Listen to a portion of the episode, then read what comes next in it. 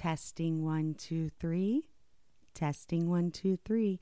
Hey guys, welcome back to Storytime Slayer podcast. I am your host, Haley Lyra, and today I just have a really weird case that I actually heard about on an episode of Killer Cases and I just need to talk about it. It is crazy. But before I get started, I just want to thank you so much for tuning into Storytime Slayer. Don't forget to go check out my Facebook, which is called Storytime Slayer, and my Instagram, which is story underscore time underscore slayer. That is where I post all the photos, videos, my YouTube uploads, all the content goes there. Um, and if you haven't already, I would love a five star review on Apple Podcast or wherever you listen to Storytime Slayer podcast. And guys, be on the lookout on my social medias because I have some big things in the works and a giveaway coming up soon. Okay, let's jump in. So, it was June 19th, 2015, when Shirley Carter was found shot dead inside her home. She'd been shot two times in the heart and it was her son Jason who found her in her home on the kitchen floor at about noon. Before calling 911, he called and informed his sister, and she called their father, Bill Carter, while Jason was on the phone with the police. Now, Bill Carter and Shirley Carter are the mom and dad to Jason, Bill Jr., and Jana. Bill Sr. and Jason both farm for a living. Um, they live in Lacona, Iowa, which is a rural area about an hour outside of Des Moines and they're both farmers. So Shirley was 68 years old when she'd been shot. She married her husband Bill in 1963, and they were married 52 years when she passed away. Together, they had three children and ran a farm, a lucrative farm. They were pretty good farmers. So, if I understand correctly, Jason got to his mom's house, found her dead in the kitchen, called his sister, and then called 911. While on the phone with 911, his sister called their father, Bill. The Carpenters live on a very large farm. This is in a more rural area, and police are a bit of a distance. So before police arrive on the scene, Bill actually got there. He wasn't that far from his house, and he was obviously devastated. And Bill said that when he got there, Jason pointed out to him that morning that his house had been robbed, Bill's house, Bill and Shirley's. And that's going to be important later. So, investigators said a few things immediately struck them as suspicious. For one, Jason's demeanor on the phone. Like he was just boo hooing and blubbering away. But I mean, everybody reacts differently, right? And two, Jason said himself, she's been lying here for two hours. How would he know how long she was lying there? And then Jason said there's blood everywhere. So police are expecting a very grisly bloodbath. Now, once on the scene, it was apparent that Shirley was already dead upon the police's arrival. She was found on her kitchen floor with her legs crossed at the ankles and her arms crossed over her chest. There was a pool of blood forming below her, um, but not a lot. This was not an overly gruesome scene like police were anticipating. Something also struck the police as odd was the fact that Jason was surveying the crime scene as soon as police got there. He was like pointing out bullet holes and indicating that there was a possible robbery. It was very weird. So, police surveyed the crime scene and it did appear the house was ransacked. Shirley and Bill had an office, and every drawer was opened and dumped out onto the floor. It was nothing but paperwork. And in their master bedroom, every drawer had been pulled out and left open, but nothing was gone. In fact, police quickly deemed that this was a staged robbery because nothing was missing. In fact, Shirley had over $140 in her purse, all of her credit cards, and an envelope with $1,700 cash in one of her bedroom drawers. When police taped off and searched the home, it was determined that nothing had been missing, but a gun from the couple's safe in the basement. Now, Bill did have shells for the gun that whoever stole the gun didn't take with them, and the shells looked to be a match to the weapon Shirley was shot with. So they believe that that was the right caliber weapon that was stolen to be used in the crime. So police are very eerie of Jason right off the bat. I mean, they basically just zero in on him. In fact, by noon that day, there was a rumor in the small town that Shirley's murder was a robbery gone wrong by three men Joe Followill, John Followill, and Joe Sedlock. According to the rumor, the three men were in the process of robbing the home when they were startled by Shirley arriving, and out of fear, one of them quickly reacted and shot her twice. Now, that information was heard by police, but it was never investigated. Instead, they just kept their focus on Jason and they decided to search his vehicle. Very quickly in the police investigation into Jason, police deemed him a cheater and a liar. See, when they searched his truck, they found no evidence of murder, but they did find a disposable flip phone Jason had been hiding in his fuse box, and he'd been using it to contact another woman. He was having an affair, and his wife didn't know. In fact, I don't think anybody knew about it. But that doesn't exactly make him a murderer. Once police felt they had enough to question Jason, they actually asked him and his wife to come down to the police station to answer some questions. The couple agrees and they ride in the back of a police car to the police station. Like, I just don't think you could get me to ride in the back of a police car to the police station ever. I'll just drive myself. But who knows, right? So when the couple gets there, they are separated into two separate interrogation rooms. Jason's wife name is Shelly by the way. Now, Shelley didn't think Jason had anything to do with his mother's murder. And while police have Shelley alone, they actually tell her that Jason had been having an affair with another woman. And I think the police thought if Jason did do something and Shelley knew, the news he was having an affair would maybe put some pressure on her to turn on her husband. Shelley insisted, as much as the affair hurt her, she genuinely didn't think Jason killed his mom and she wasn't just going to implicate him out of revenge. She really had no information about Jason trying to kill his mom. He she wasn't in on it. She doesn't know. Meanwhile, in Jason's interview, police ask him if he did it. And to which Jason says no, he couldn't have done it because he was working. And this is corroborated to an extent, like it's still a fuzzy area of gray. So there's video surveillance of Jason at work at a trucking cargo station between 9 a.m. and 10 a.m. And this is within the timeline that police think Shirley was murdered. They're still waiting, of course, on the medical exam. Now, despite his alibi, police ask Jason to submit to a polygraph, to which he agrees and he fails. And the question he failed on was, quote, Jason, do you positively know who killed your mom? By do you know, I mean, do you know who did this? Not, I think so and so did it. Did you know who did this? End quote. And Jason says no. So then police tell him he failed the polygraph because of that question, and they continue questioning him. They ask Jason what weapon he thought was used, and Jason said it was probably the parents' bolt action rifle that was stolen recently in his parents' basement. Then Jason said something that would later really bother his father, Bill. Jason said he didn't know until recently his parents had a gun safe in the basement. So after Jason got to this part in their interview, his phone rings and it was Shelly calling him from the other interrogation room and she suggested that they quit talking and leave. So Jason shut down the interview and together the couple left. Now, police are really, really suspicious of Jason, but they can't arrest him. And it's so weird because at this point, it doesn't even look like he could have physically been there and done this crime. Um, they don't know the exact time of death yet. He was on camera, seen at work, far away, at least an hour from his parents' house when the crime itself is believed to have happened. So it's kind of loose though, because when the medical exam does come back, the time of death is extremely loosey goosey. Like the time of death for Shirley was anywhere between 7 a.m. and 11 a.m. Now, police weren't the only ones suspicious of Jason.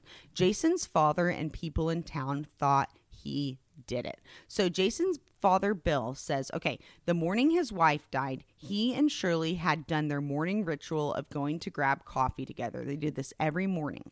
And it was somewhere between 9 and 9:30 that Bill dropped his wife off at the house and he went to go haul some corn. So remember, Bill's a farmer and Jason's a farmer. They live close by each other, and Bill actually saw Jason that morning. Jason was doing a load of corn too. So they both haul their first load of corn, and when Bill goes to do his second load, Jason left. So Bill thinks when he sees Jason leave that he probably stopped by Bill's house and shot his mom. And this is all within a close proximity. Like I said, where they're hauling the corn and where both of them live is not far from each other. So Jason, of course, is like, oh my God, no, I did not kill my mom. There's footage of me an hour away at a cargo station. But Bill's saying, yeah, even though he went to a cargo station, I saw him. He could have stopped by my house before. So Jason's father hires a private investigator. But before the PI was hired, Bill didn't know what Jason said during his interrogation, and the PI was able to ask police. And so when Bill found out that Jason said he didn't know his parents had a gun safe, he was very, very confused because not only did Jason know his parents had a gun safe, he bought and assembled the damn gun safe the Christmas before. Bill even had a picture of Jason putting the gun safe together Christmas morning of 2014. Now, Bill said Jason and Shelly lied all the time and that you couldn't trust anything that they said, and he thinks Jason possibly could have killed his mother. And Bill thinks for a couple reasons. So, Bill thinks that maybe his mom found out Jason was having an affair and that he was going to tell Bill. Plus, Jason was struggling financially. See, Jason did farming too, but he was not very successful. He'd gotten himself into like over $150,000 in debt in the last year, and Bill was a successful farmer. And Jason wanted to farm with his dad, but Shirley adamantly refused to work with Jason. On top of that, Bill was extremely bothered by two statements that Jason made the day his mom died. He never got over Jason saying that his mom had been lying there on the ground for two hours dead, because how would he know that? And it was Jason who said the carpenter's house was robbed. But remember, they hadn't actually been robbed, they'd been ransacked. And Jason would have only known that if he'd gone to their house that morning and went through it. Um, none of it made sense to Bill. It just didn't set right with him. Something was wrong. Now, granted, Jason could have had a panic realizing his mom was dead and ran through the home quickly to make sure the perpetrator wasn't there or do a walkthrough. I don't know. Now, because there wasn't enough to charge Jason in criminal court, after a year, Bill Carpenter, his father, and Jason's two siblings filed a civil lawsuit against Jason for the wrongful death of Shirley Carpenter. Now, it's a bit easier to get certain elements of evidence in a civil lawsuit than in a criminal case. And so in this civil trial, the prosecutors go and they're able to talk about the affair, Jason's financial struggles, the things he said to 911, everything. So it's been two and a half years since Shirley's death when they go to civil court. And Jason guys, he is actually found liable for the death of his mother on December 15th of 2017 and ordered to pay 10 million dollars to the plaintiff, his father. So, something I really want to mention is initially Bill was suspicious, but nobody really thought Jason was the kind of person that could kill his mom until the family heard about the affair. And they were so shocked that Jason had an affair and he could do something like that that it really changed their opinion of him. In fact, that was kind of like the final nail in the coffin for his family. So they were so sure that Jason killed Shirley that on Shirley's tombstone, the family purposely left Jason's name off of it. Um, I read an article that the tombstone apparently reads parents of Jana and Billy, and they did not put Jason on there. So both Jason's wife and the woman he'd been having an affair with testified in the hearing. So during the entire civil suit, state prosecutors sat in and they decided when Jason was found guilty and had to do the $10 million settlement that they had enough evidence. It was all circumstantial, but they believed it was strong enough to file a case against Jason. So the pro- state prosecutor did. And 2 days following Jason's 10 million dollar settlement, he was officially arrested and charged for the murder of Shirley Carpenter December 17th of 2017. After the arrest, Jason was offered a plea deal five years in prison, but if he turned that down and went to court, he was facing life. Jason didn't know what to do, but at his wife's urging, he turned down the plea deal and he went to trial. Now, Jason got a set bond of $100,000, which he posted, and so he was not in jail during his trial. The prosecution presented a really strong circumstantial case explaining Bill and Shirley's farm was worth an estimated $6 million. And Jason wanted to farm with his family because he was struggling financially with his own farm just down the road, but his mother, Shirley, refuted. So the case that they laid out is that Bill dropped Shirley off around 9:30 and went to do his first haul of corn where he saw Jason. Jason was doing a haul of corn too before being on his way to the cargo station. Bill thinks that Jason killed his mom on the way out to the cargo station. This would have been around like 10 o'clock. And then he that way he'd be seen on camera with an alibi. Then he came back and staged the robbery and discovery as his mom pretending to just walk in and be surprised. Bill insisted Jason likely killed his mom because he needed to farm with his dad for financial reasons, or Bill thinks that maybe his wife found out about Jason's affair and would tell everybody, which, I mean, obviously wouldn't have gone over very well because, look, when his family found out that he had an affair, they accused him of murdering his mom and didn't even put him on his mom's tombstone. So, anyway, as strong as the prosecution thinks this case is, it's not. It's not, y'all. They ain't got no fingerprints or forensics, no weapon. Jason had an alibi of sorts. It's hard to enter evidence in a criminal case. Also, like it's not as easy as it was in the civil trial. So the prosecution could not mention Jason's affair or Jason's specifics in his financial situation. They had to just keep it really vague. And all they really had was Jason wanting to farm with his family and that he said some suspicious things. Remember, he said his mom had been laying there dead for two hours. He said his parents didn't, he didn't know they had a gun safe. And he was the one who pointed out the house had been robbed. Jason's defense was pretty simple. He loved his mom, he had somewhat of an alibi, and the police had never investigated the three men who were rumored in town to have killed Shirley in a robbery gone wrong. And apparently, one of the men, reports are really confusing. But at some point, one of the men confessed in jail that he and two other men were robbing the Carpenter home and killed Shirley in a panic when she got home, even though police heard the rumor and got the tip from a guy in jail. It was still never investigated. So that's a pretty strong defense. Just just the fact that there could possibly be another lead that was not followed by police. I mean, honestly, it helped his defense so much that the police did not do a thorough investigation. It was 10 days before the police ever came back and asked Jason for the clothes he was wearing the day his mom died. Like, come on, come on, do better, do better. So Jason was going to testify in his defense on the last day, but at the very last minute, they decided that it could possibly harm his case and had him not testify. So the jury was only out for two hours and they returned with a not guilty verdict. Now, despite the alibi and verdict, Jason's father, Bill, still thinks his son had a hand in the murder of his beloved wife, Shirley, and he has not forgiven Jason. Shirley Carpenter's murder is actually still unsolved. So Jason and Shelley countersued Bill and Bill's private investigator and Jason's siblings, but the Supreme Court dismissed Jason's charges against his family and upheld his verdict in the $10 million lawsuit of August 2020 is when that was upheld. They basically were like, no, dude, you're not countersuing your family and we're not dropping your lawsuit settlement.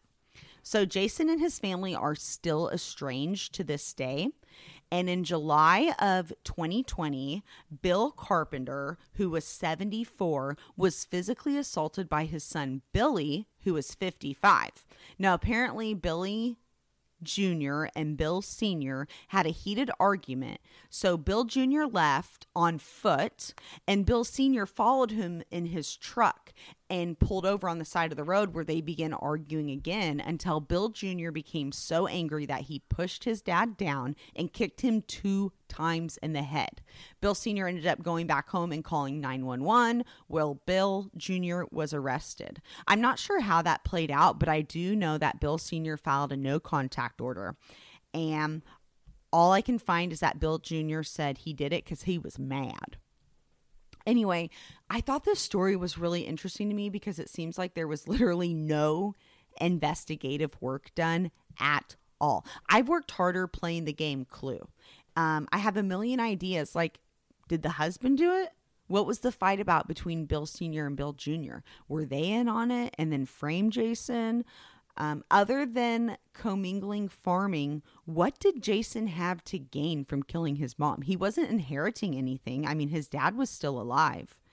His dad is basically the one who started pointing fingers at Jason.